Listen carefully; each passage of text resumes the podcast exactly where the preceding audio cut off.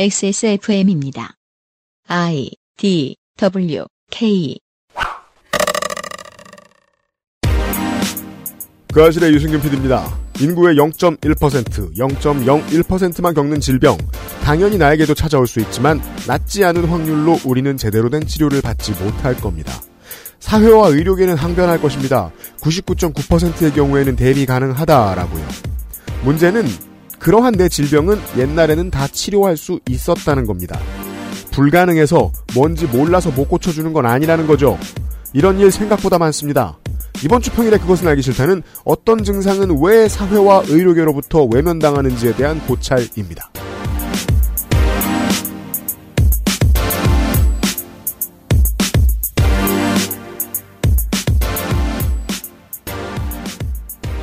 한국 시간 금요일 해지는 때입니다. 윤세민 에디터와 제가 지금 잠깐 함께 있고요. 네, 안녕하세요. 잠시 후에 전혜원 기자와 다시 함께 하도록 하겠습니다. 음.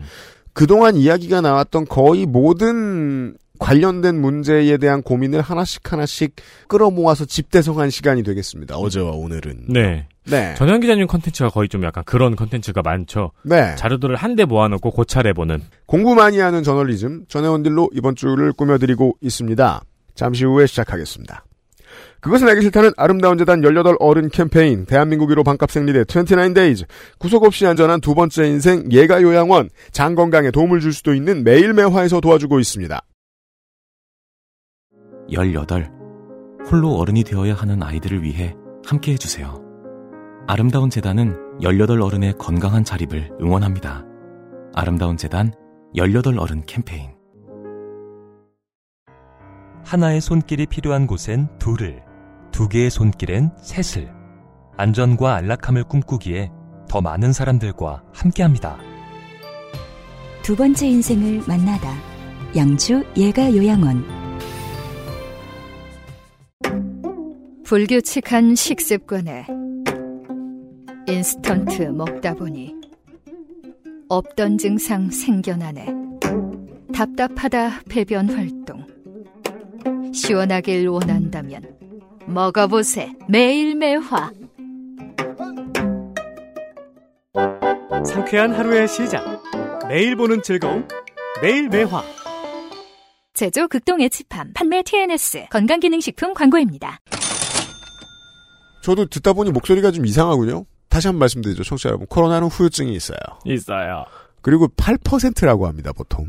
그 현대사회에서 코로나19의 재감염률. 음, 맞아요. 높죠? 꽤 높죠. 주의하면 피할 수 있습니다. 주의하세요. 광고. 매일 매화가 논란입니다. 왜죠? 하루에 한 포를 먹어야 되나 두 포를 먹어야 되나. 하여간 우리 조물주 논란도 아닌 걸 논란이라고. 우리는 M4 세대인데. 이게 식약처에서는 일정 차전자피 성분이 들어가면은 하루 두 포로 기재하도록 강제를 하고 있어요. 이, 이런 것도 강제를 하네요. 식약처는 열심히 일하는 곳이에요. 그런데 제조사에서는 함량이 높기 때문에 복용 초기, 복용 초기 한 2주 내외에는 두 포, 그리고 후기에는 한 포를 권장합니다. 그리고 저 같은 소비자는 이렇게 말합니다. 그것보다 덜 자주 먹어도 됩니다.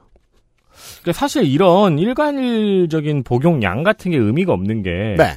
이 人間이 체급이 다르기 때문에 그니까요. 네. 이건 마치 뭐 헬스장 가면 스쿼트는 100을 들어야 된다고 말하는 거랑 똑같잖아요. 그죠. 킹 사이즈 침대를 4분의 1만 쓰고 있는 사람이 있어요. 어, 그럼요. 네. 네. 그래서 체중이 적게 나가시는 분들은 한 포, 내가 좀 체중이 많이 나가신다, 덩치가 좀 크다 싶으신 분들은 두 포를 드셔보기를 권장합니다. 다만 들어맞지 않, 않아요, 정확히. 그렇죠. 근데 또, 음. 또 이게 체격하고 음. 또 위와 장의 능력치는 또 다를 거 아니에요. 막 위대한 자가 있을 수 있잖아요. 그렇죠. 크기에 비해서. 네. 너무 많이 드시면은 더부룩함이 발생할 수가 있거든요. 예. 그러니까 아마 복용을 하시다 보면은 나에게 맞는 게 어떤 건지 알게 되지 않을까 싶습니다. 그렇습니다. 효과가 드러난다면 말이죠. 요즘 그 장이 되게 핫한 거 아세요? 뭔 소리야? 뜨거운 국물을 먹었다는 소리입니까? 장에 대한 논의가 되게 핫하더라고요. 왜일까요? 그 우리 저 요파시에서 옛날 겉톡이 되게 유행이라는 얘기도 했었고. 아, 맞아요, 맞아요. 네, 네. 네.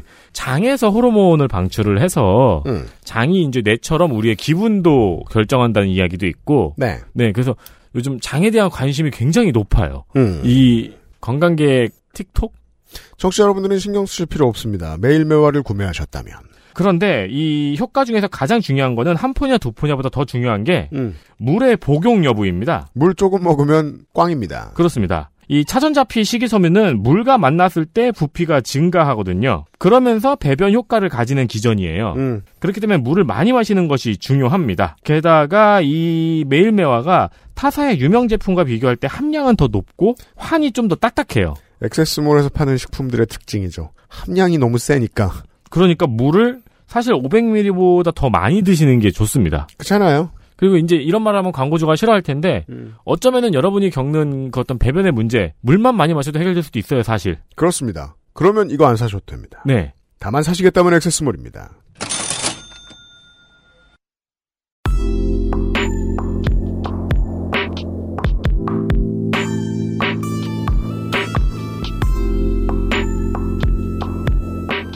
중장거리 필드 취재 전혜원 글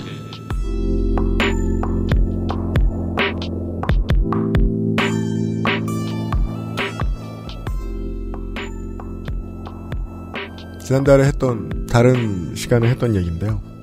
아 전혜원 기자가 나와 계시고요. 네, 안녕하세요. 전혜원 기자랑 제가 아직 하도 안 친하니까 아, 이런 자기 소개. 고향이 도시인가요, 전혜원 기자는? 뭐, 그렇죠. 고향이 근처에 있습니까? 네, 가보면 다 바뀌었죠. 하나도 안 고향 같죠. 그렇죠. 그- 그런 얘기 우리 전에 홍솔교 서구에서 얘기했었나 얘기를 나눴거든요. 결국 우리는 모두 노마드에 지나지 않는지도 모르겠다. 고향이 모습이 바뀌어 있어서 고향 같은 기분도 안 들거든요. 제가 실제로 고향 같은 기분이 드는 건 20년 전에 했던 게임을 또 할 때예요. 배경이 똑같이 생겼으니까. 그리고 늘 그 자리에 같은 이웃들이 있잖아요. 내가 맨날 죽이는. 빌런들이. 예. 그러니까 지금의 이제 이 30대들은 소환사의 협곡에 나를 묻어달라는 소리를 하는 거죠. 필드에서 싸울 때는 전사와 탱커만 보입니다. 그 사람들이 주인공들이죠. 어, 근딜 들고 있는 사람들. 원딜러는 비비리해가지고 계속 뭘 부지런히 하긴 하는데 잘 보이진 않습니다. 의료 수가가 낮은 편이죠. 아, 그렇게. 원딜 시간입니다. 우리가 어제 마지막으로 했던 질문은 그거였습니다. 한국의 의사수가 부족하단다. 그래서 경무에 시달리던 우리나라 1등 병원의 간호사가 치료를 제때 못 받을 만큼 어떤 분야의 의사는 부족하단다. 원인을 가지고 정치적으로 대립을 하고 있는데 우리는 거기에 손을 지금 함부로 들어주진 못하겠고 한 시간 동안 떠들었을 때 그렇다면 질문을 좀 더 분해해 볼 필요가 있습니다. 그래서 전혜영 기자는 이렇게 접근을 합니다. 한국의 의사수가 부족하다는 게 무슨 소리냐? 무슨 소리냐를 보겠습니다. 우선 절대 숫자를 보면요. 2020년 기준 환자를 진료하는 의사의 수는 한국이 인구 1000명당 2.5명으로 음. OECD 평균 3.7명의 67.6% 수준입니다. OECD 평균의 3분의 2다. 그렇습니다. 그리고 여기 써 있습니다. 2.5명이라는 것도 한의사를 빼면 2명이다. 그렇습니다. 이건 한국의 특성상 두 가지를 다 봐야 되죠.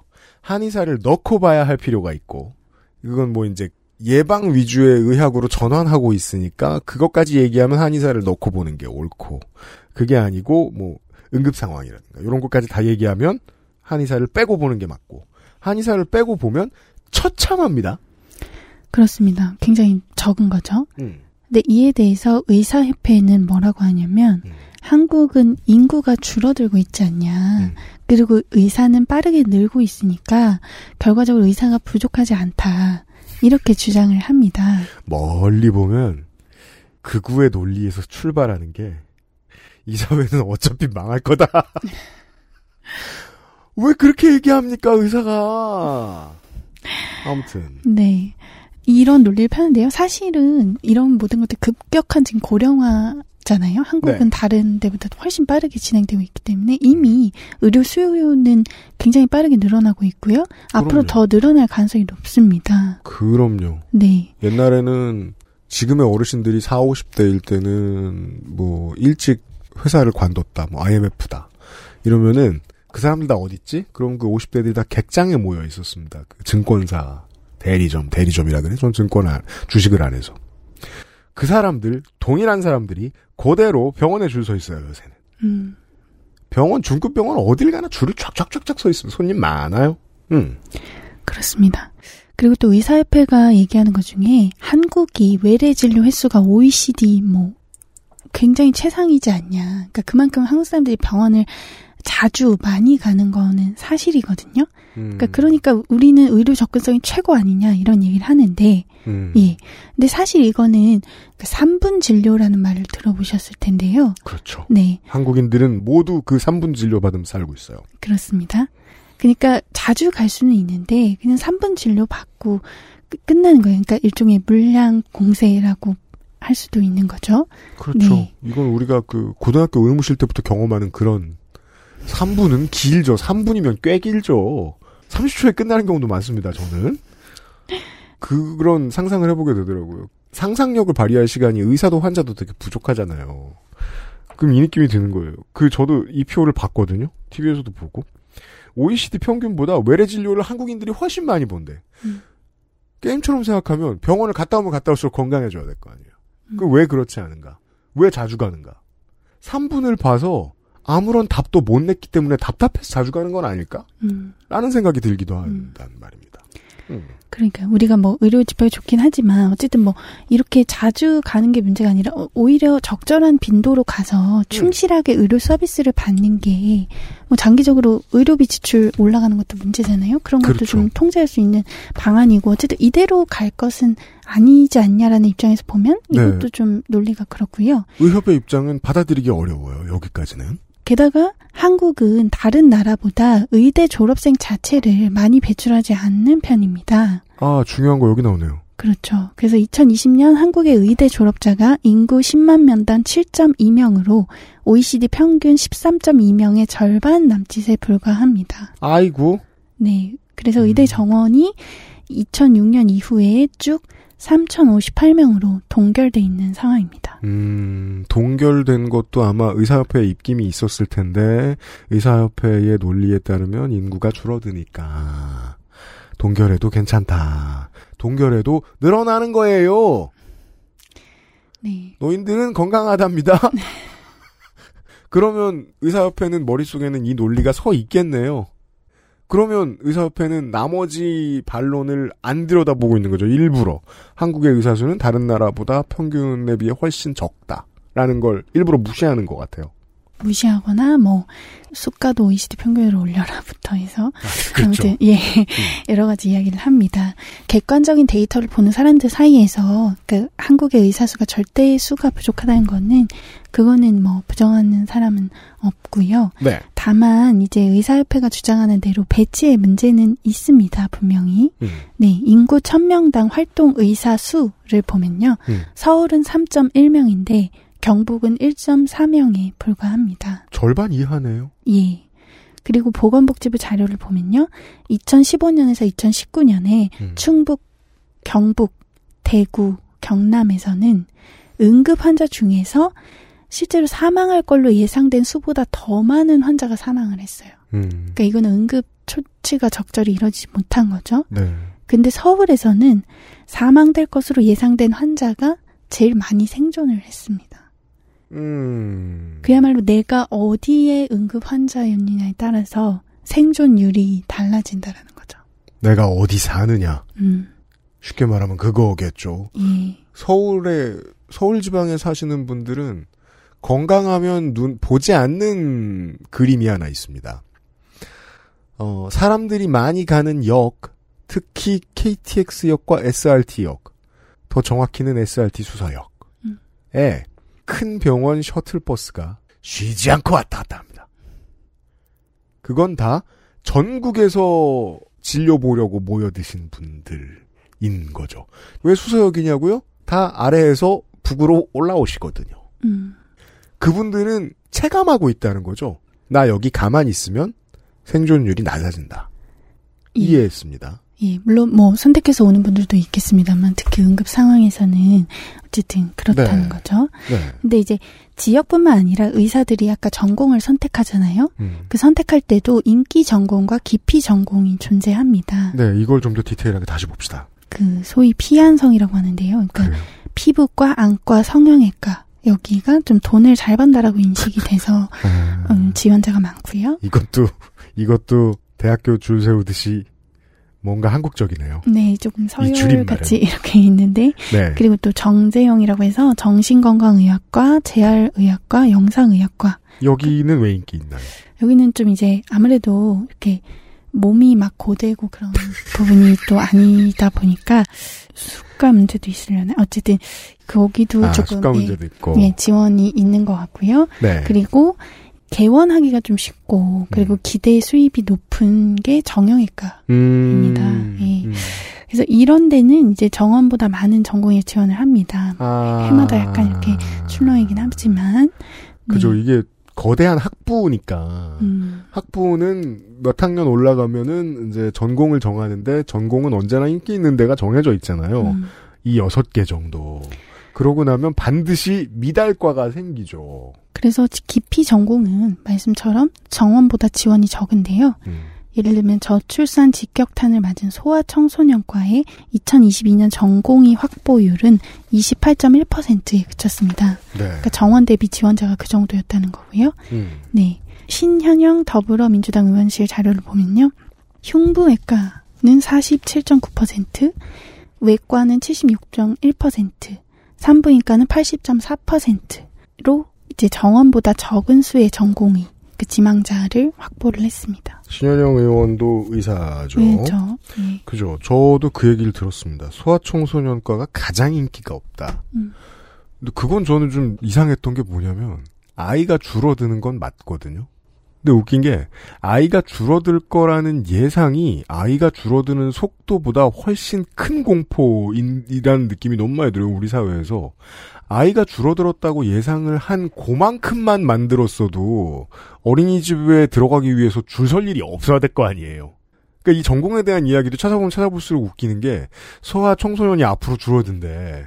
근데 지금도 많은데 왜 지원을 안 하냐는 겁니다. 지금도 병원에서 줄을 오래 서야 하는 소아 청소년은 그렇게 많다는데. 주식 투자하듯이 전공을 정하는 게 전 한심하다고 생각하지 않지만 그 정도가 너무 심하다는 느낌은 많이 듭니다. 소아청소년과가 우리나라에서 거의 제일 인기 없는 수준인 것 같아요. 그죠? 그리고 흉부외과, 외과, 산부인과 인기 없다는 얘기는 옛날부터 많이 들었고요. 네, 그렇죠. 네. 예. 제가 예전에 한림대 강남서신병원의 그 이재갑 교수하고 인터뷰를 했었을 아, 때 네. 대본은 없었는데 궁금해서 물어봤어요. 저 감염내과 의사 선생님 있다는 거 처음 알았다 판데믹 이후로. 감염내과 선생님 몇 명이나 있냐. 그랬더니 제가 정확히 기억 안 나는데 그렇게 말씀하셨던 것 같아요.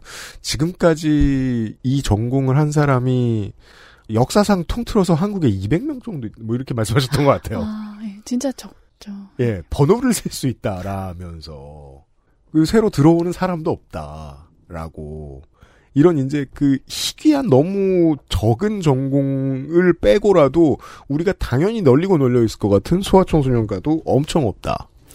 그렇습니다. 그러니까 전체적으로 부족한데 네. 그러니까 지역하고 필수 의료 의사가 부족한 거죠. 음. 네, 그러니까 의사를 늘린다면 서울보다는 지역에 머물 의사가 필요한 거고, 음. 그리고 피부과나 성형외과 이런 전문의보다는 뭐 외과나 소아청소년과나 뭐 아까 뇌수술 그런 전문의가 더 필요한 거겠죠. 당연합니다. 네. 근데 이 문제를 해결을 해야 되기 때문에 바로 지난번에 문재인 정부가 의대 정원을 연 400명씩 음. 10년간 4,000명을 늘리면서 그 중에 3,000명을 지역 의사로 양성하겠다 라고 방안을 제시했었습니다. 음, 그러니까 뭐 학군 장교처럼 예, 예. 그러니까 반드시 어느 기간 동안 어디에서 맞아요. 복무를 하도록. 네 네. 음. 그거를 해당 지역 출신 위주로 선발을 해서 음. 그러니까 국가와 지방 정부가 매칭해서 장학금을 주는 대신에 그 의사가 정말 부족한 지역에서 10년간 의무적으로 일하도록 하는 제도 인데요. 음, 제가 인터뷰했던 의사 선생님도 되게 나이 많이 드셨는데 이제 저 은퇴를 못 하시고 계속 자기 고향에서 일하시는 분이었는데 비슷한 견해를 내셨던 걸로 알고 있어요.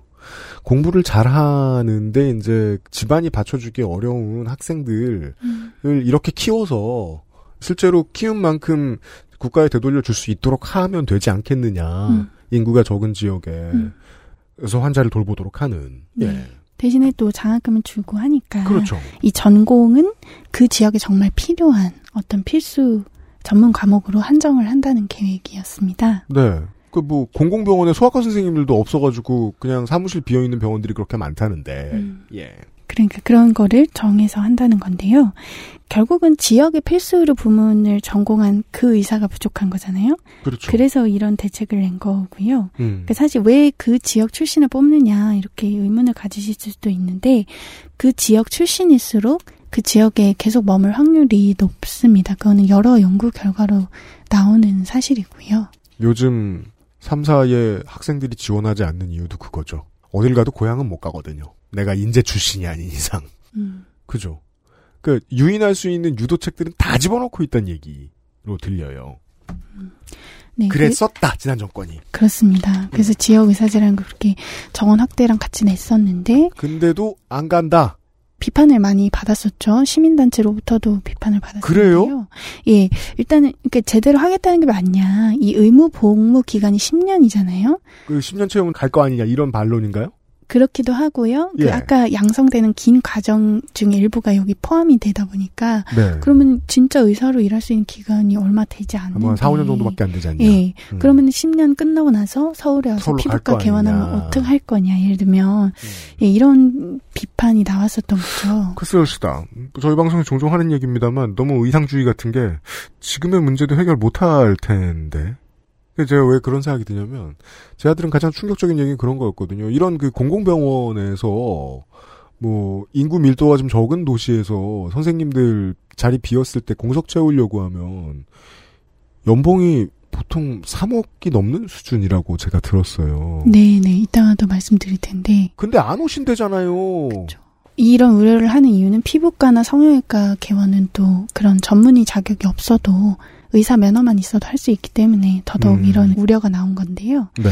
여기다가 당시 문재인 정부가 지역 의사제만 내놓은 게 아니고 공공의대라는 걸 내놨었잖아요. 맞습니다. 네, 그거는 이제 폐교된 서남의대 정원 49명을 역학조사관이나 아까 감염내과 음. 이런 사람들로 육성하는 어떤 국립의전원, 국립의학전문대학원 같은 거를 이제 만들겠다고 했었어요. 그게 공공의대였거든요. 음, 사실 그 분야로 이제 계속 공부를 해나가시면 네, 말 그대로 공공의료에 평생 복무하는 선생님들이 되세요. 그렇죠. 예. 그런 사람들을 따로 이렇게 키우겠다고 했었는데 음. 문제는 여기에 학생을 시도지사 추천으로 뽑는다라고 알려지면서 음. 이 젊은 의사들을 중심으로 이거는 불공정하다라는 논란이 일었었죠. 아, 웃겨. 아까 그게 나쁘다는 건 아닙니다. 자기들은 자연 상태로 내버려두면 서울에 성형외과 하고 싶으면서 자기가 가지도 않을 자리에 음. 추천 전형이 들어간다는데 그게 뭐가 그렇게 불만 남의 밥그릇을 열정적으로 뒤엎어야 할 이유가 무엇인가가 궁금한 거예요. 그들의 파업은 파업이라 부르지 않고 싶어 했던 파업은 절반 성공했어요. 그렇죠, 맞아요. 아무런 책임도 지지 않고 사실 어쨌든 네. 그때 카드 뉴스가 생각이 나는데 이제 공공의대 추천제로 입학한 의사와 음. 수능 잘 본 의사 중에 어떤 의사한테 음, 치료받고 싶냐 맞아요. 의사, 의사협회 카드 뉴스가 있기도 했었죠. 기억이 나는데 그런 네. 사람들 사실 이번에 이제 그 이 검액관들 보면서도 많이 느끼는 겁니다만 이런 사람들한테는 수능 성적이나 본고사 성적이 마치 청약 통장 같이 느껴져요. 높은 확률로 운 좋았을 뿐이었거든요. 근데 그 절반 이상 운인 것을 가장 공고한 신분제의 어떤 카드로 여긴다는 점이 좀 독특합니다. 음, 아직까지 이해가 잘 안 됩니다. 아무튼 긴 이야기를 짧게 줄여서 그들의 파업은 절반 성공했고 지난 정권이 의도했던 대로 된 것이 거의 없습니다. 그렇습니다. 의대 정원 확대란 이슈는 결국 추천제에 대한 반발과 뒤섞이면서 네 말씀하신 의사 파업으로 이어졌었고요. 네. 네, 결과적으로 이제 뭐 정부가 투항이라고 할까요? 해서 이제 논의가 원점으로 돌아왔죠. 아까 음. 원점이라는 거는 숟갈을 올려라 여기로 다시 돌아왔습니다. 음. XSFM입니다.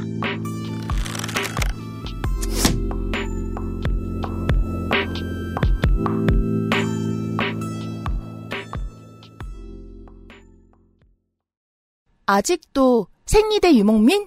어떤 생리대를 써야 할지 불안하신가요? 100% 유기농, 발암물질 유해 성분 불검출. 어떠한 피부에도 자극 없이 안전하게. 무화학 수압 가공. 100% 국내 생산. 믿을 수 있는 생리대. 소중한 사람들, 소중한 당신에겐 29 Days 유기농 real cotton ultra slim. 매일매화는 화장실을 자주 못 가시는 분, 더부룩해진 장으로 힘들어하시는 분들께 도움을 드릴 수 있는 건강기능식품입니다.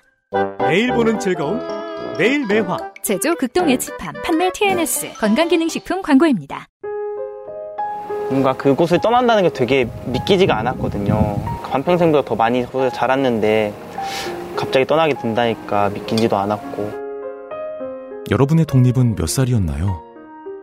보육원의 아이들은 만 18세가 되면 시설을 나와 홀로 살아가야 합니다. 어른이 되기는 아직 이른 나이. 곁에 아무도 없다면 그것은 자립이 아니라 고립입니다. 18. 홀로 어른이 되어야 하는 아이들을 위해 함께 해주세요. 아름다운 재단은 18 어른의 건강한 자립을 응원합니다. 아름다운 재단 18 어른 캠페인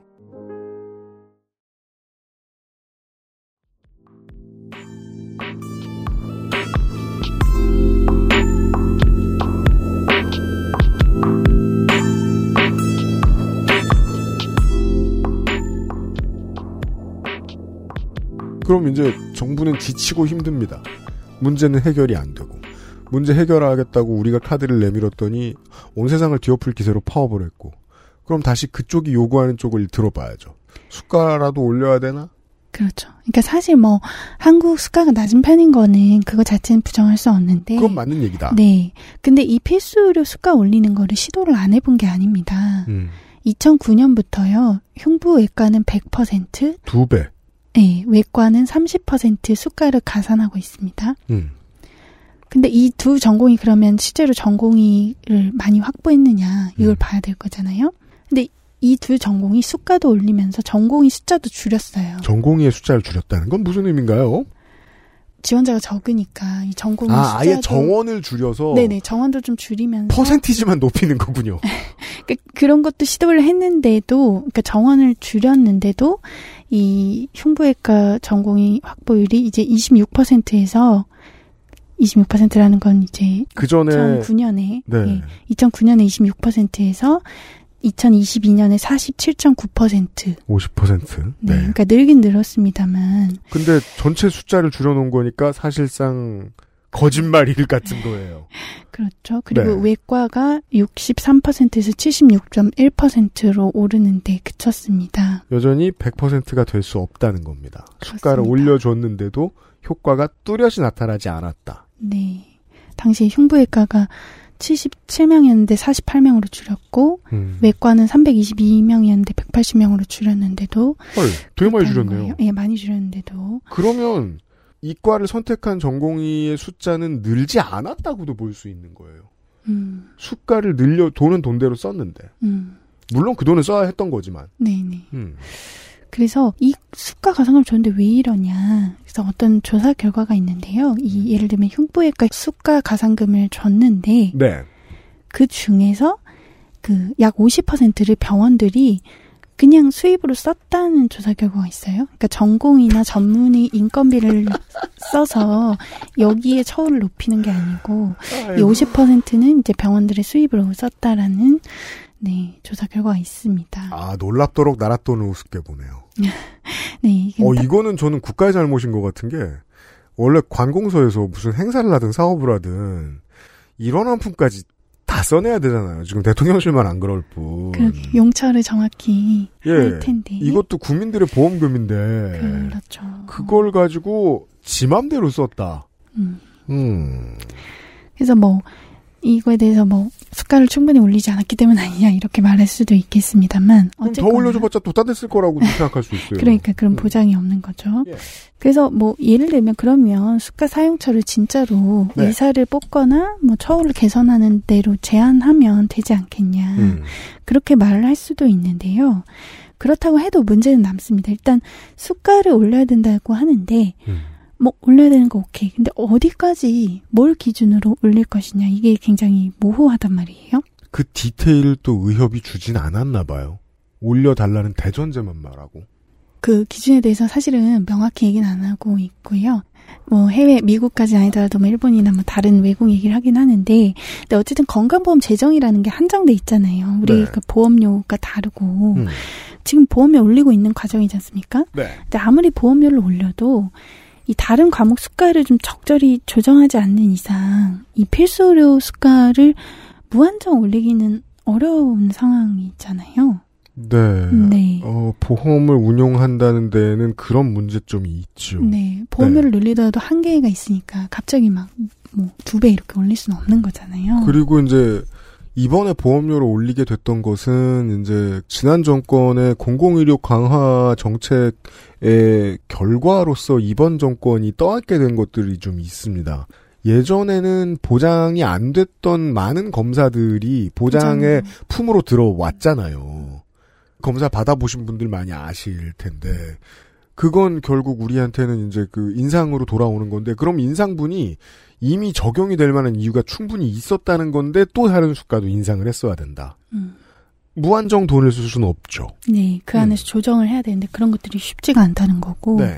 게다가 이제 수가가 낮다라고 하는 것은 그러니까 결국은 다른 과가 더 돈이 되니까 간다라는 거잖아요. 여전히. 예, 근데 피부과나 성형외과가 인기 있는 게이 음.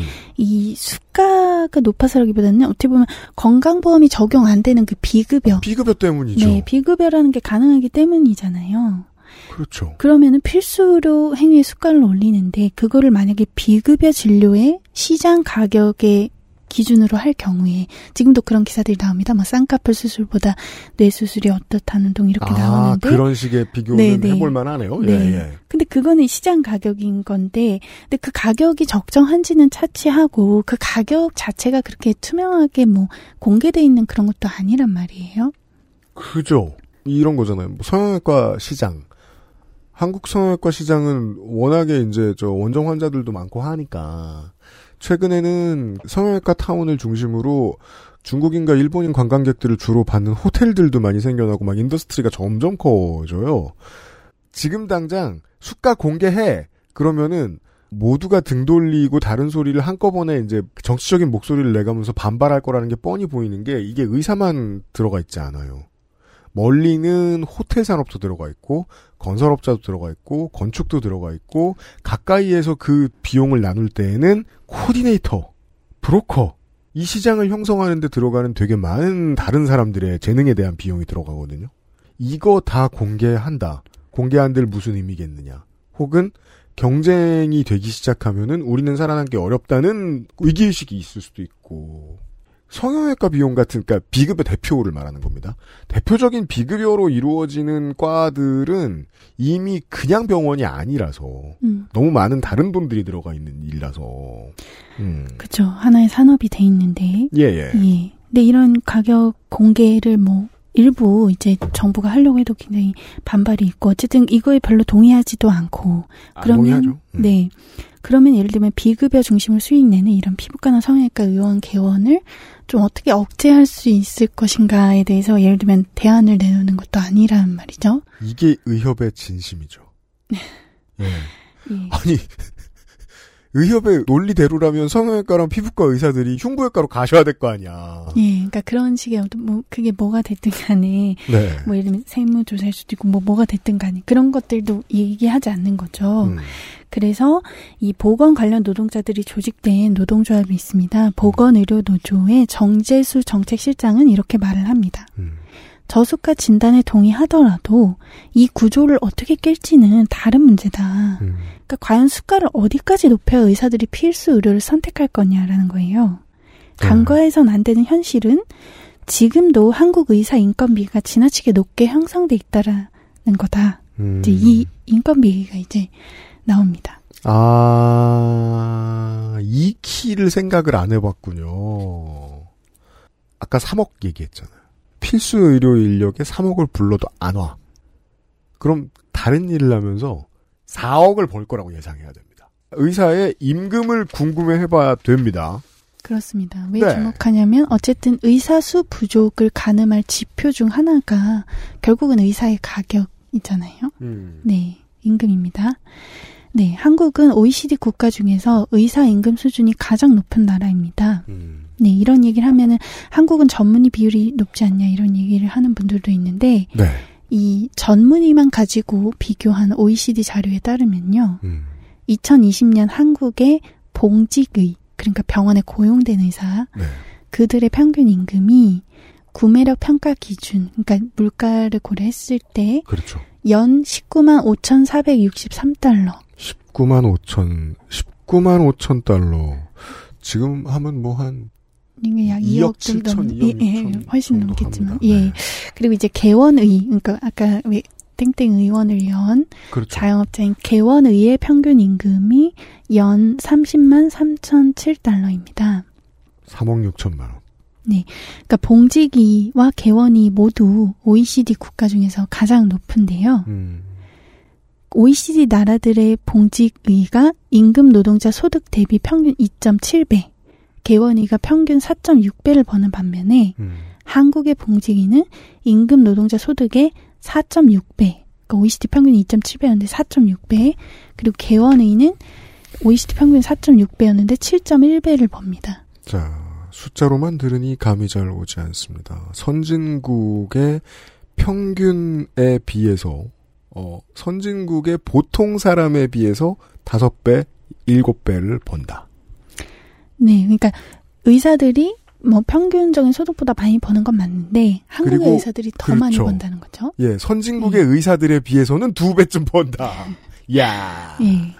그래서 임금 절대치 평균을 보면요. 음. 이건 국내 통계인데 2020년 보건의료 인력 실태 조사를 보면 봉직의가 평균 연 1억 8,539만 원, 음.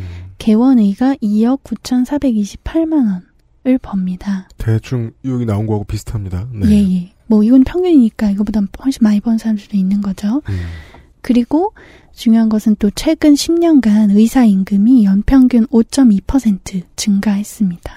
돈 많이 버는 게 띠껍다는 것이 아니라 이 수치는 정의롭지 못해요.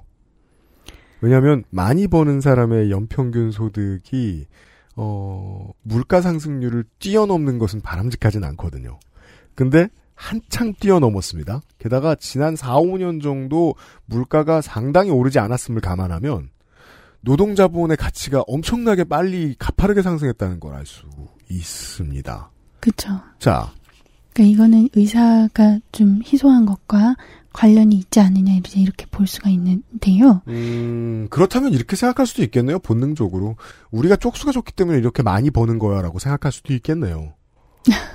근데 그렇게 해서 문제가 없으면 모르겠는데 문제가 있으니까. 버는 양반들은 문제가 없겠죠. 예, 그죠. 문제가 없으면 우리가 이 방송을 안 하죠. 돈을 많이 버는 게 문제라는 게 아닙니다. 나머지 질문이 하나 더 있는 거죠. 그래도 그렇게 잘 벌면 이 사회를 살아보면 알 거 아닙니까? 써도 써도 괜찮은 벌이라는 걸. 그러면 개두술 배우면 안 되나?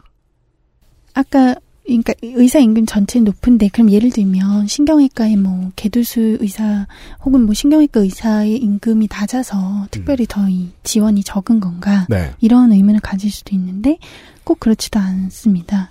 그 의사 포털 메디게이트의 연봉 인덱스라는 서비스가 있는데요. 와, 이런 것도 있군요. 예, 그러니까 그 봉직의 임금의 평균을 볼 수 있는 그런 사이트 같은 건데 이제 지난해 말 기준으로 최근 1년간 신경외과 전문의 봉직이죠. 이 전문의의 평균 임금이 연 2억 3,534만 원으로 정형외과 2억 6,670만 원에 이어서 두 번째로 높았습니다. 어? 세네요. 네, 물론 뭐 제가 이렇게 기사 쓰니까 이제 그거는 척추 수술하는 얘기 사람들 얘기다 뭐 이렇게 하는 분들이 있는데, 음. 그러니까 분명한 거는 신경외과가 다른 과에 비해서 특별히 임금이 낮다라고 볼 근거는 없다는 거예요. 자, 의협이 이제까지 주장하던 게 좀 바보처럼 들리기 시작했습니다. 아까까지만 해도 그냥 이기적이다로만 들렸는데 지금은 바보처럼 들리기 시작했습니다. 2억 3,500만 원이라고요. 게다가 높다. 그러니까 돈이 많이 안 되기 때문에 안 한다 이런 논리가 좀 성립하기가 쉽지 않은 거죠. 전혜원 기자는 여전히 우리가 첫 번째 얘기했던 아산병원의 그 사고의 실마리를 찾아서 우리가 얘기를 하고 있는 거잖아요? 그렇습니다. 예. 그러면 임금을 얼마나 올리면 의사가 신경외과에 지원을 해서 그것도 뇌혈관을 전공할지 그 음. 기준을 얘기를 해야 된다는 거고요. 네. 그리고 이제 지역도 그렇습니다. 지역 문제 얘기하면 그거 역시 이제 처우를 개선해서 해결할 문제다라고 얘기를 하는데 음. 이 앞서의 연봉 인덱스가 지역별로도 보이거든요. 음. 그러면 봉직 위의 평균 연봉을 보면 음. 전남이 3억 3,854만 원으로 제일 높습니다. 전국에서 전남이 제일 높고요. 네, 아무래도 또 노인 비율도 가장 높은 편인 지자체고 관도 여기에 돈을 더 많이 쓰겠죠. 음, 전남이 예, 예. 봉지기가 가장 높다.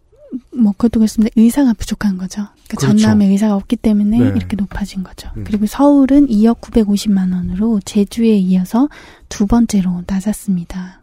음, 제일 못 벌어요. 예, 의사가 제일 많다는 거죠. 음. 이 지역들 중에서는. 그러니까 이미 지역에서는 서울보다 훨씬 높은 급여를 제시해도 아까 말씀하신 것처럼 의사들이 오지 않는다는 거죠. 그렇죠. 예. 그 서울이랑 그 1등이랑 꼴찌를 비교해 보면 나오네요. 네.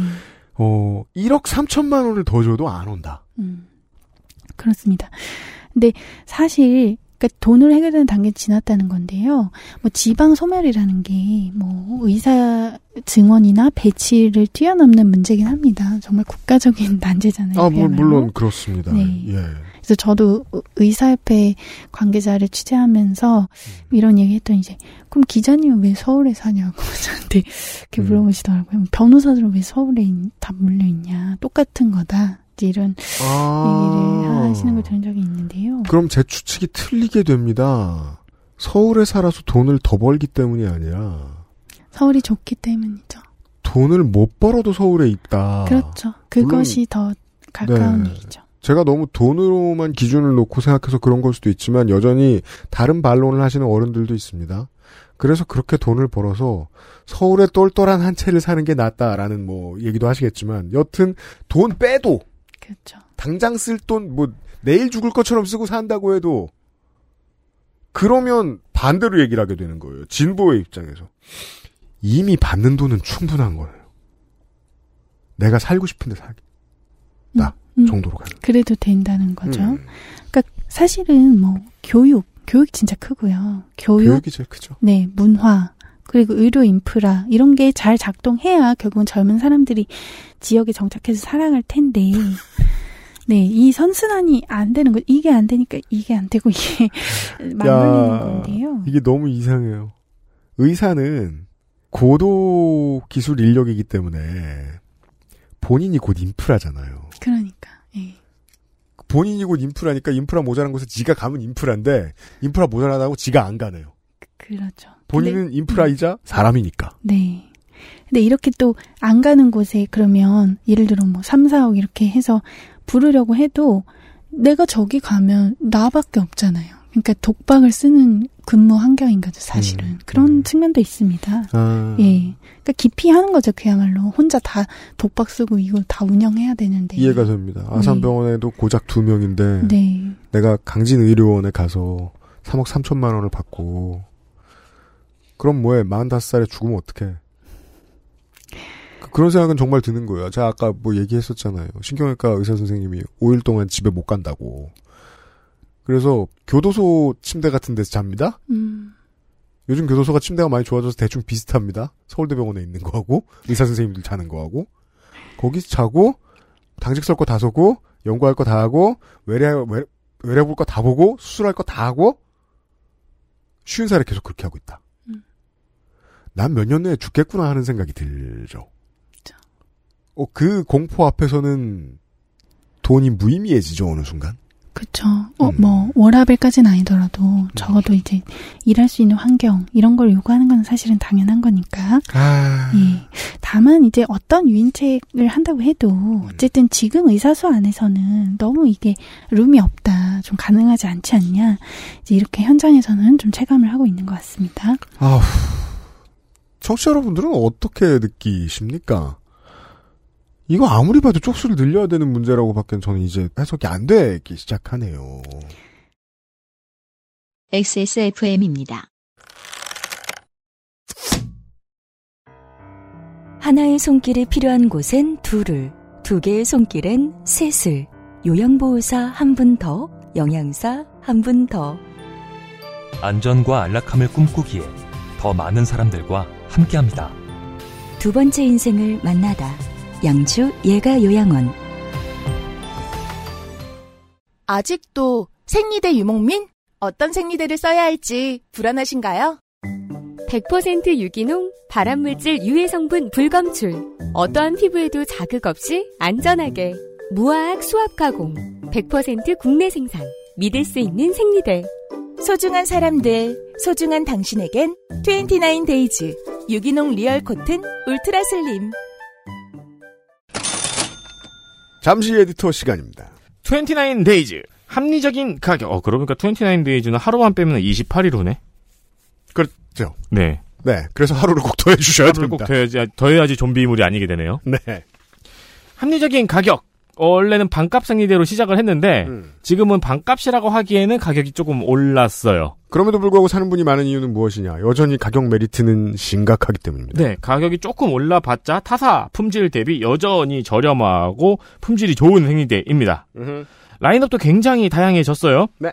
중형, 대형, overnight, 드림핏, 입는 생리대, 그리고 소재로는 유기농 코튼까지 확장이 되었습니다. 그렇습니다. 신제품 또 나올 거예요. 네, 이 피디님의 망할 거라는 축복을 받은 29데이즈는 거침없이 질주해서 네. 그렇습니다. 늘 많은 성원을 받고 많이 성장을 하고 있습니다. 하지만 기업이라는 게 어제 다르고 오늘 다르기 때문에 뭐 내일 망할 수도 있습니다. 그러니까 원래 이런 생활 밀착형 제품 있잖아요. 음. 이거 사실 한번 이걸로 정하면 안 바꾸잖아요, 잘. 그렇습니다. 네, 자기 삶을 그 제품에 맞추지. 어, 근데 29데이즈의 제품만 고집하는 고객이 많다는 건 좋은 일이죠. 그럼요. 네.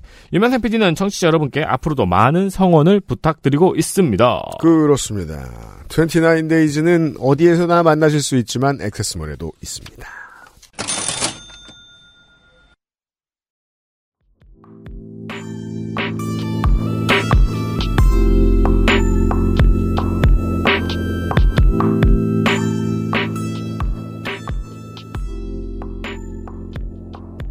게다가 또 다른 변화가 있습니다. 더 의사 수요를 늘린 변화가 하나 있는데요. 지난 10년간 의료 현장에 아주 중요한 변화가 있었는데 네. 2016년 12월부터 전공의 특별법이라는 게 시행이 됐습니다. 음. 그래서 전공의의 노동 시간이라는 게 주 100시간을 원래 훌쩍 넘었었는데 음. 주 80시간으로 단축이 됐거든요. 정상화 됐네요. 네. 근데 사실 한국의 주- 최장 주 노동 시간이 52시간인 거는 아시죠? 아, 제가 잘못 읽었습니다. 80시간. 예. 그러니까 52시간이 우리의 지금 맥시멈인데 이 전공의 분들이 100시간 넘게 일하다가 계산기. 80시간으로 말씀하세요. 줄은 거예요. 나누기 5는 16. 하루 16시간. 예, 정말로 자지 못하고 일을 하다 진짜 이러다가 쓰러지고 돌아가신 와. 분도 계십니다. 아니, 많을 거예요. 의료 노동자 여러분들 웃어서 죄송한데요. 제가 가끔 쓰는 말이죠. 산업혁명식이라고. 이야. 그러니까 너무 이거는 사실은 환자의 안전에도 맞지 않는 거죠. 그렇죠. 네. 뭐 의사 안전도 분명히 있지만요. 아니, 월화수목 금토로 일해도 13시간 30, 13시간 20분이에요. 진짜. 그러니까 물론 이조차 현장에서도 완벽히 지켜지지 않지만 어쨌든 이렇게 그야말로 갈아놓던 사람들을 조금 덜 갈아놓게 됐으니까 그만큼 또 의료 인력의 공백이 생길 거 아니에요. 그리고 예. 기존의 그 교수들만으로 하기는 부족하니까 그럼요. 이 공백을 메우고 있는 게 이른바 PA 간호사라는 겁니다. 아이고. PA라는 이제 피지션 어시스턴트인데 그렇죠. 한국어로 옮기면 진료 보조 인력인데요. 음.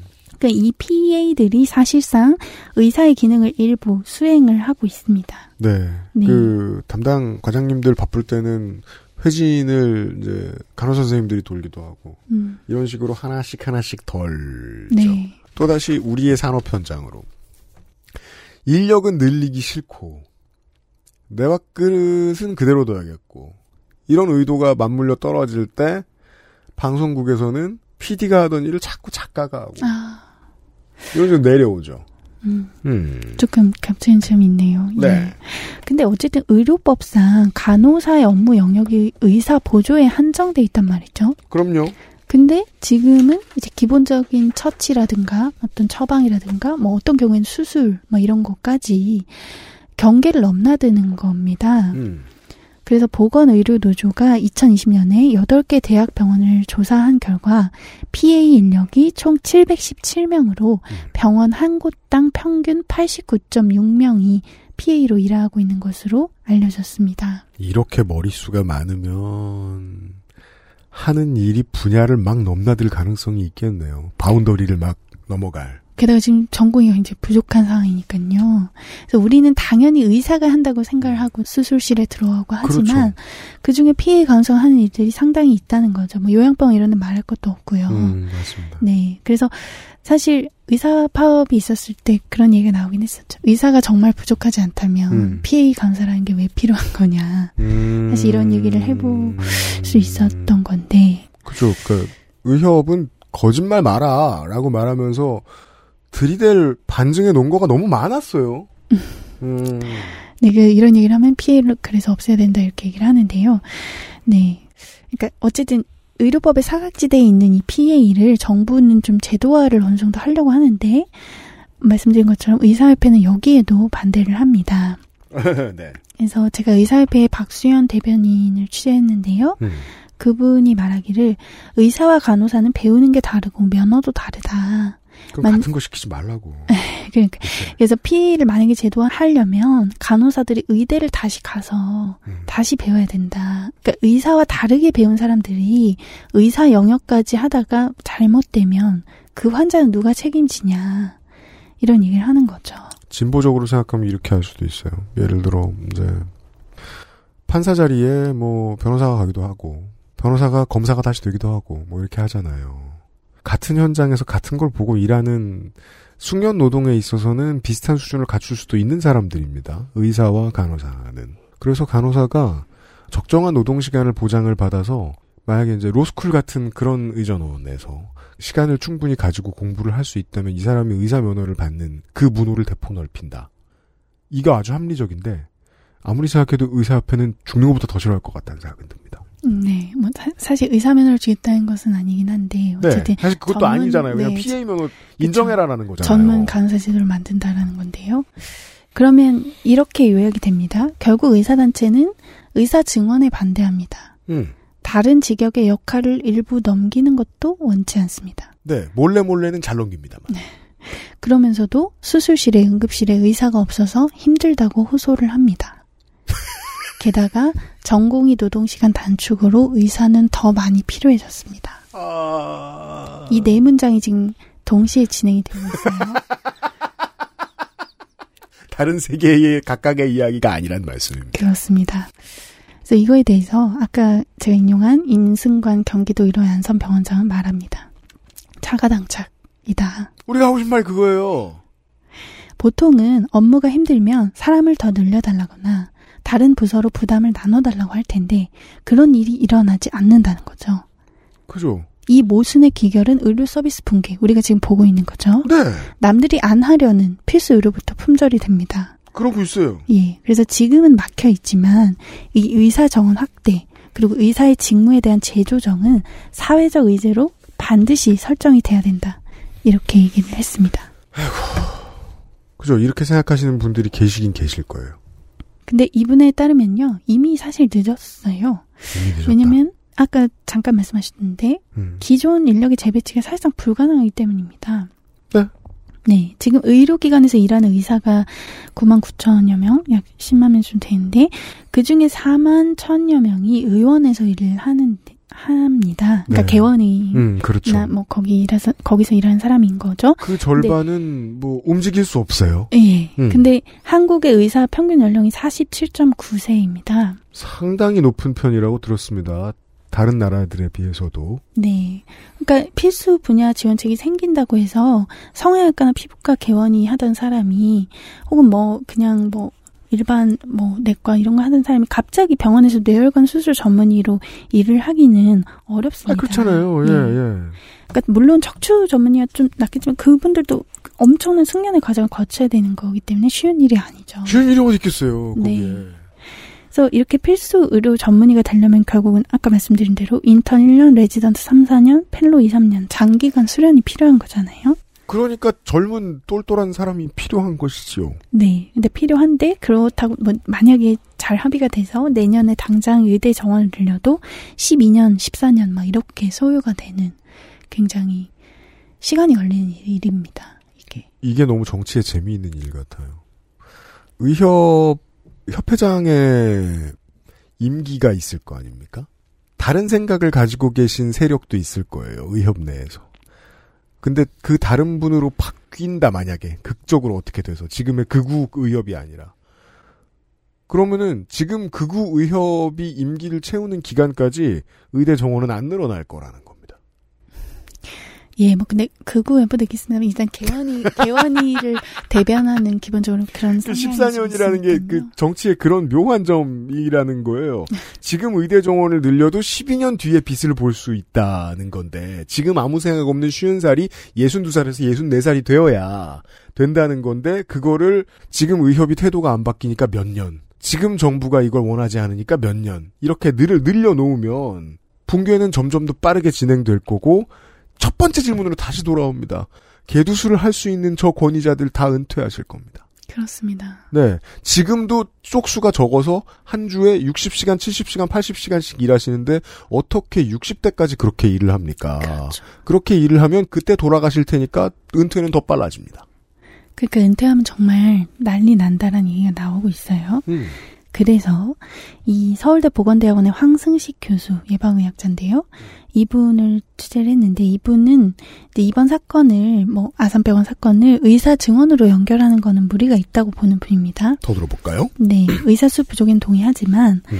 이거를 의사 증언으로 연결하기에는 일, 일단은 아까 말씀드린 대로 인력 양성에 좀 오랜 시간이 걸리는 데다가 12년? 네, 지금 당장 해결할 수가 없다. 그리고 의사들을 뭐 그렇게 한다고 해도 지역의 필수 의료에 종사하도록 강제한다는 게 아까 뭐 문재인 정부 시도에서 봤듯이 쉬운 일은 아니잖아요. 네. 네. 그렇기 때문에 이분은 다른 대안을 들려주는데요. 네. 그퍽 냉소적인 대안입니다. 좋습니다. 그대로 한번 읽어볼게요. 네. 오히려 더 현실적인 방법은 의사를 수입하는 것이다. 동남아든 중국이든 필수 의료를 전공한 외국인 의사와 계약을 맺고 이들을 지역의 필수 의료에 종사하게 하는 것밖에 방법이 없다. 시민이 필요한 의료 서비스를 제공받지 못하는 상황을 언제까지 방치할 수 있겠나. 당장 수술할 의사가 없는데. 아산병원 간호사도 수술 못 받으면 나는? 이라고 사람들은 생각하겠지만 어떤 지역에선 이미 현실이다. 아산병원 간호사인 바람에 미디어의 관심을 받았을 뿐이다.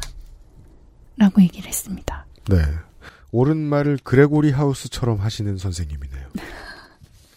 하지만 쏙쏙 이해가 됩니다. 수입하는 게 최선이야 라고 천박한 자본주의자처럼 말씀하시는 게 아니죠. 이미 망했다를 설명해 주신 거예요. 네. 왜 이렇게 이생망 느낌의 개념. 음, 그렇게 됐습니다. 예. 네. 그러니까 그럴 수밖에 없을 정도로 우리가 그걸 고민할 수밖에 없을 정도로 상황이 심각하다라는 거고요. 음. 네. 뭐 이 과정에서 정부가 아무것도 안 하지는 않았습니다. 네. 네, 2008년부터 서울 외 지역의 주요 병원을 권역 심뇌혈관 질환 센터 라는 걸로 지정을 해서 음. 뭐 운영비를 뭐 30%에서 70%까지 지원을 했습니다. 그렇죠. 이게 당장 의료 수가를 제외하고라도 돈을 잘 못 버는 병원들이 병원을 유지할 수 있게 돈을 쓰는 건 정치권이 직접 해결할 수 있는 문제 중에 하나이기 때문에 그래서 더더욱이 그런 장면들이 이제 취재에서 많이 보이더라고요. 관이 세금 쓸 수 있는 분야, 병원, 건물, 병원 운영 인력, 그리고 비싼 장비들, 음. 그것까진 다 들어가 있어요. 의사만 빼고. 네, 그래서 충분하지 않은 아마 지원을 해왔는데 이번에 드러난 것은 정작 국내 최대 병원에 뇌수술 의사가 두 명이었던 현실인 거죠. 그 얘기로 돌아옵니다. 네. 그래서 아산병원 간호사의 사인이 지주마카 출혈이었잖아요. 음. 근데 그 병으로 응급실에 온 환자 중에서 이렇게 수술할 의사가 없어서 음. 다른 병원으로 전원된 환자의 비율이 2020년에 11%였습니다. 음. 네, 대동맥 박리라는 게 16.5%로 제일 많았고요. 네. 두 번째로 높았습니다. 음. 그 10명 중에 한 명은 그렇죠. 지주마카 출혈로 응급실에 실려갔을 때 의사가 없어서 전원이 된다는 거예요. 음. 그리고 중증 응급 환자가 응급실에 왔다가 이런 식으로 다른 병원으로 옮겨진 비율이라는 게 전국 평균이 4.1%였는데요. 음. 그 중에 전남이 8.6%로 가장 높고 8%. 네, 충남이 8.3%로 뒤를 이었습니다. 11명, 12명 중에 하나가 뭐 예를 들어 뭐 우리 아이가 갑자기 의식을 잃었어요. 119가 오죠. 119가 와서 설명을 합니다. 음. 그러면 이제 119에서 일을 하시는 분들이 가장 힘든 점도 이거잖아요. 음. 맞는 병원에 빨리 데리고 가기. 음. 전원될 때가 그 사람들의 노동 강도가 가장 높아질 때죠. 음. 이런 증상이고 이런 증상인데요. 라고 설명하면은 병원에서는 어, 그 선생님이 저희 병원엔 없어요? 그과가 저희 병원엔 없어요? 그 선생님이 이번에 학회 가셨어요? 다른 데 가보셔야 될 거라고. 그런 사례들은 있단 말이에요. 최대 이게 전원이라는 것도 그 다음 병원 전원 가가지고 바로 해결되지 않는 경우도 되게 많다는 거 아니에요. 일곱 여덟 군데 돌기도 한다는 거 아닙니까? 그러다가 사망하기도 하고. 네. 그때의 환자는 정신을 잃었고 보호자의 마음을 생각을 해보자는 거죠. 그 보호자의 마음이 지금 이렇게 되어 왔던 정치와 의협이 해결하지 못한 그 결과 라는 거네요. 그렇습니다. 네. 그래서 이렇게 의사의 공적 책무를 얘기하면 뭐 음. 의사 공부하는데 뭐 보태준 거 있냐 예를 들면 이런 식으로 나오기도 하는데요. 실제로 우리가 공적인 지원을 의사 교육에 덜 쓰고 있는 건 못- 사실이지만 네. 네, 덜이랄까 안 쓰고 있는 건. 사실이지만 그렇지만 어쨌든 의사라는 거는 한 사회가 이 시민의 생명과 건강이라는 이 공적인 가치를 성취하는데 그만큼 많은 영향을 미치는 직업입니다. 음. 바로 그렇기 때문에 국가가 의사 면허 수를 지금까지 이렇게 통제를 하고 있는 거고요. 음. 네. 그리고 어쨌든 필수 의료 확충을 하려면 어떤 식으로든 지금보다 시민들이 또 건강 범위라는 거를 좀 더 부담하는 방식으로 사실은 이루어질 수밖에 없습니다. 네. 그, 네. 그리고 또, 네. 이번에 더 올렸고요. 그렇죠. 그 문제는 뭐 에디터하고 얘기했고요. 그렇게 지금 내신 거 어떻게 마음 편하게 받아들이실 수 있는지를. 올해 건강검진 한 번 하신 걸로 이미 다 뽕은 뽑았습니다. 한국 국민들은. 음. 네. 그러니까 그동안 우리가 비교적 억제된 보험료로 양질의 의료 서비스를 누리던 그 대가 중에 어떻게 보면 이런 어두운 면이 있는 거죠. 음. 그래서 어쨌든 의사를 왜 양성하는가, 또 어떻게 양성할 건가, 그를 위해서 각자 뭐를 더 부담할 수 있을까. 사실은 이런 문제를 한국 사회가 이제는 좀 진지하게 음. 논의를 해봐야 될 때 아닌가. 네, 그런 얘기를 해보고 싶었습니다. 작년에 한번 진지하게 얘기를 했더니 진지하게 화를 오랫동안 내시길래 의사 선생님들이 음. 네 아니 우리 방송을 듣고 계신 의료 노동자 여러분 치과 의사 선생님들 다 포함해가지고 그때 거리에 나섰던 사람들이 의사의 전부가 아니잖아요 다 동의하시지도 않으실 거고 음. 그러니까 의협에 동의하지 않는 의사 선생님만 우리 편이라는 뜻은 전혀 아닙니다. 왜냐하면 특정한 정치적인 이해를 가지고 그걸 밀어붙이는 삶을 살 수도 있어요. 근데 그런 사람들마저도 자기 의도대로 되지 않고도 일이 잘 풀렸을 때 그걸 기뻐해요, 보통. 음. 정치의 가장 괴로운 지점이라고 저는 생각합니다. 이거 순전히 정치 이슈잖아요. 다 들어보니까. 그렇습니다. 자원의 왜곡된 배분이랄까? 네. 그런 것과 관련이 돼 있죠. 제대로 배분되죠? 그러면 지금 정원 늘리는 걸 반대하고 있는 의협의 의사 선생님들도 좋아할 거요.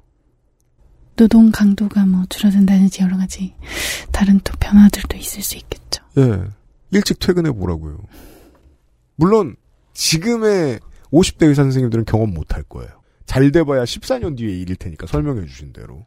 다만 지금 레지던트급들은 만약에 잘 풀리면 그 변화를 느낄 수 있겠죠. 와 해질 때 집에 가니까 이렇구나. 그렇죠. 그래서 제가 네. 의사 파업 때 되게 어떤 피켓 의사분이 든 피켓을 어, 보고 예. 충격을 좀 받았었는데 뭐죠? 여러분 정말 의사가 없어서 치료 못 받은 적 있으신가요? 이게 그 피켓의 내용이었어요. 그러니까 의사 수가 부족하지 않다는 주장을 하는 건데 음. 그분이 모른다고 혹은 일부가 모른다고 없는 사실이 아니잖아요. 우리가 아까 봤듯이. 슬프죠. 네. 그분이 지주마카 출혈이 와 봐야 알 텐데 그땐 이미 늦었고. 그러니까 뭔가 최소한의 공적 토론이 할 수 있는 상태도 아닌 거 아닌가? 사실은 그런 그런 걸 느껴서 좀 절망했던 것 같아요. 그러니까 여기에서 나머지 공기관 아닌 공기관 언론의 역할을 생각할 수밖에 없는 게요. 엄청 치열하게 토론하지 않으면 아마 해결 안 될 것 같아요. 그죠? 엄청 치열한 토론을 의료 관련된 주변 이야기를 한 게, 어, 팬데믹 기간 동안 백신 얘기 많이 했잖아요? 제가 그 생각 드는 거예요. 광화문에 허건에 모여가지고 2020년, 2021년에 집회하셨던 어르신들, 정광훈 목사의 주변 분들, 백신이다 무슨 소리냐 이러면서 말씀하셨던 분들, 코로나19로 많이 돌아가셨어요. 음. 일단 기사가 되지도 않고요. 돌아가시면서 뭐 후회하시지도 않아요. 후회할 틈이 어디 있습니까? 아파 죽었는데. 정치적인 설득이라는 건 불가능에 가깝다는 느낌이 때로 들어요. 이 이슈를 보면서 제가 그런 생각이 좀 많이 듭니다. 그럴 때일수록 민주주의는 힘으로 밸런스를 맞추거든요. 여론의 힘으로. 여론의 힘을 키울 방법은 보통 언론이 갖고 있어서. 근데 또 언론인들의 입장도 이해하는 게 제가 관련된 보도들 보면서 느꼈는데 정말 취재 잘하시는 분들 많아요. 전혜영 기자를 포함해서 안 읽어주긴 해요, 잘. 네. 네, 뭐 복잡한 이슈니까요. 그야말로 복잡한 이슈니까 어렵지만 네. 네. 충분히 좀 공적인 토론을 해야 될 주제인 것 같습니다. 네. 이번 주는 본의 아니게 사흘 내내 의료 이야기를 하게 되는데요. 의료 노동자 여러분들의 후기를 좀 많이 기다리겠습니다. 동의하시는 분도 있고 아니시는 분도 있고 더 중요한 건 이런저런 아이디어를 가지고 계신 분들도 있겠죠. 그 놀랍게도 이제 그 지방에도 어, 잘 운영되는 병원들이 있다잖아요. 뭐 서울보다 낫다면서 어딘가에 해법이 없을 거라고 생각하지는 않습니다. 여러분들의 이야기를 좀 기다리도록 하겠습니다. 9월에 전혜원 기자는 이렇게 인사를 하도록 하겠습니다. 술을 얼마나 자주 드시는 거예요? 갑자기 건강 얘기하니까 말인데. 네, 일주일에 세, 세네 번? 음, 그렇죠. 겁, 겁 없을 때, 그렇죠. 갑자기 여기서 왜냐면- 음주 빈도를 공개했네. 네, 왜냐면 두 번째 뵐때술 먹자는 말씀을 하시길래 그런 사람 조심해야 되거든요. 만 안전장치가 필요하거든요. 네. 말 많은 조성줄 한번 끼워 넣어야 되겠다. 그 나중에 저녁 먹을 때 있으면. 네. 그 사람이랑 있으면 말 듣느라 술이 좀 늦게 들어가거든요. 전혜영 기자와 함께 인사드리도록 하겠습니다. 토요일에 다시 인사드립니다. 유승균 PD였습니다. 감사합니다. 감사합니다. XSFM입니다. I D W K